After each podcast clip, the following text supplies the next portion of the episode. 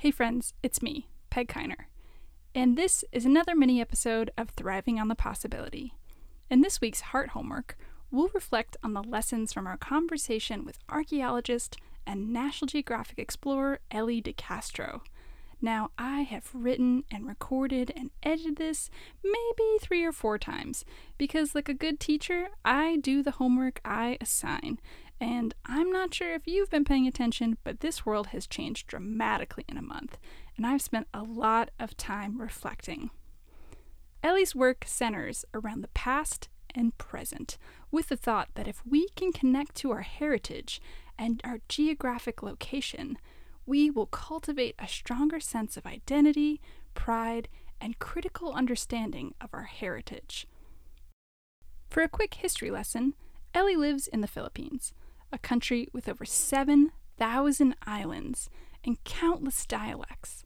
Her work focuses on connecting kids to their heritage, especially during pre colonial times, and current cultural practices living in the hearts and minds of elders. She connects kids to their ancestors and their traditional tools and methodologies she fosters a connection and appreciation for the courageous and inventive people who created a life together on the islands. Ellie connects kids to the heart and humanity of their heritage. She finds strength in these stories and believes kids should and will find pride in themselves by learning about their history. In the show notes, I'll link a few books recommended by Ellie that will inform you of the vibrant culture of the Philippines. Inspired by Ellie, your challenge this week is to conduct activities that will scratch the surface on your past, present, and future. Without further ado, let's dive into investigating the past.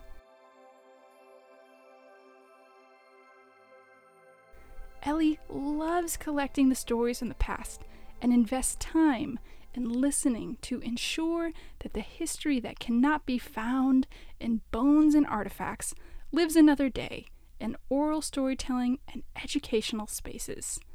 She touched upon the challenge of deep listening. In fact, she said you must listen with everything in you because that is when you really learn.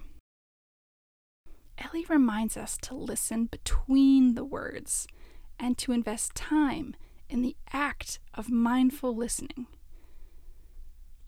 In the podcast, she told us it is the people who make the village and the people who make the heritage.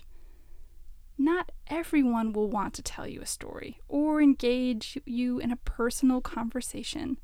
Some might want you to prove you are worthy of being gifted such precious information. We often rely on stories from our ancestors for inspiration and grounding a foundation of who we are and where we are from. But I think it's critically important to analyze a few big questions about the history you consume.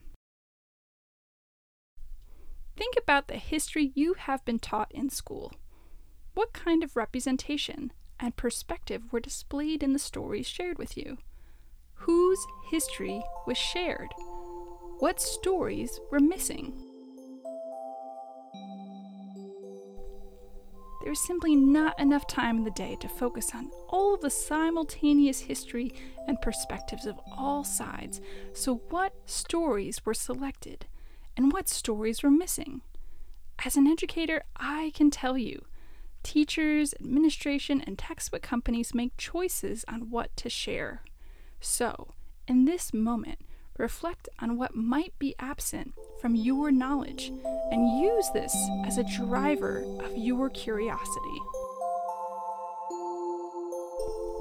Here are a few questions to get you started on investigating your past.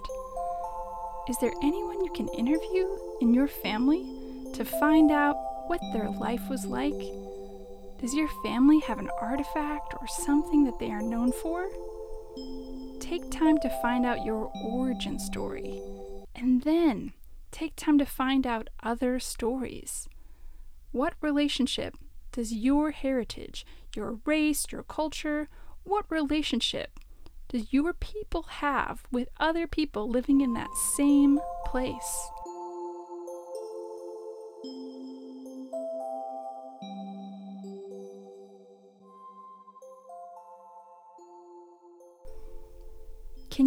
The locations your family members were raised? What do those places represent? What challenges did they face in that region? What laws were in place in the time of your great grandparents and grandparents and parents? How did those laws impact people during that time? Are there remnants of those laws today? There can be clarity in finding out about our collective past. I started audio recording my own parents about a decade ago, but I warn you, it takes time to build trust with a microphone. And after spending a month researching, there are so many questions I wish I could ask right now. Don't give up on your subject. Give them space to remember and show them you are interested in learning. Stay in the moment. Live in their story to learn what happened through their eyes, but listen critically, taking in the context of their moment. Stay present in their words.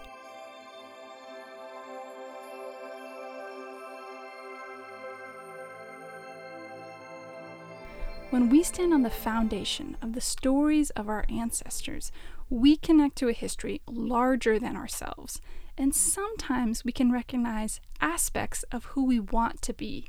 But at times, we struggle with manifesting strength in the present moment. We struggle to listen and stay present for our own stories. Sometimes people feel so empty, they feel their hope poor rather than hope rich. And Ellie told me we should start a hope bank because, as she said, we borrow hope from others so we can keep going. But what are we really borrowing? Belief? Love? Gentleness? Compassion? Acceptance? Permission? Urgency? Or maybe the need to change? We borrow from others that which we cannot generate for ourselves. If you follow this week's heart homework and take time to interrogate your past, I challenge you to also investigate and hold space for your present self. We tend to avoid living in the moment. We dream about the future, about when things will be different or better. But right now, this is living. There are things to learn right now. And if you ignore the right now for what's next, are you living or are you waiting? All of this is life, and routinely avoiding the present will not make the future more fruitful. And moments can last longer than a moment if you let it. Make the important moments linger you can make people not forget about the moments that mattered, just like Ellie makes us remember the history we can hold on to. In the same way, we hold space and compassion for listening to others. We must hold space for ourselves and recognize the impermanence and importance of all of our moments. Okay, this is a lot of heart homework this week, but additional heart homework is this it's heart homework for living in the present, and you are to draw a small sketch and write at least three to five sentences daily for a week. Your moments are adding up. What are you taking from them? What story can you tell? Grant yourself the kindness of living in your present moment author Pema Chodron has this incredible passage from the book When Things Fall Apart. She says, Now is the only time. How we relate to it creates the future. In their words, if we're going to be more cheerful in the future, it's because of our aspiration and exertion to be more cheerful in the present. What we do accumulates. The future is the result of what we do right now. I think about this passage so much and see it manifesting in the world daily. If we cultivate a love for our community, our location, our heritage, or conservation, ourselves, can we empower people to care? if we can learn to love all of our moments, knowing they are all part of this life. Perhaps, as Ellie says, we can learn to be like bamboo. We can learn to bend and not break. Have a great week.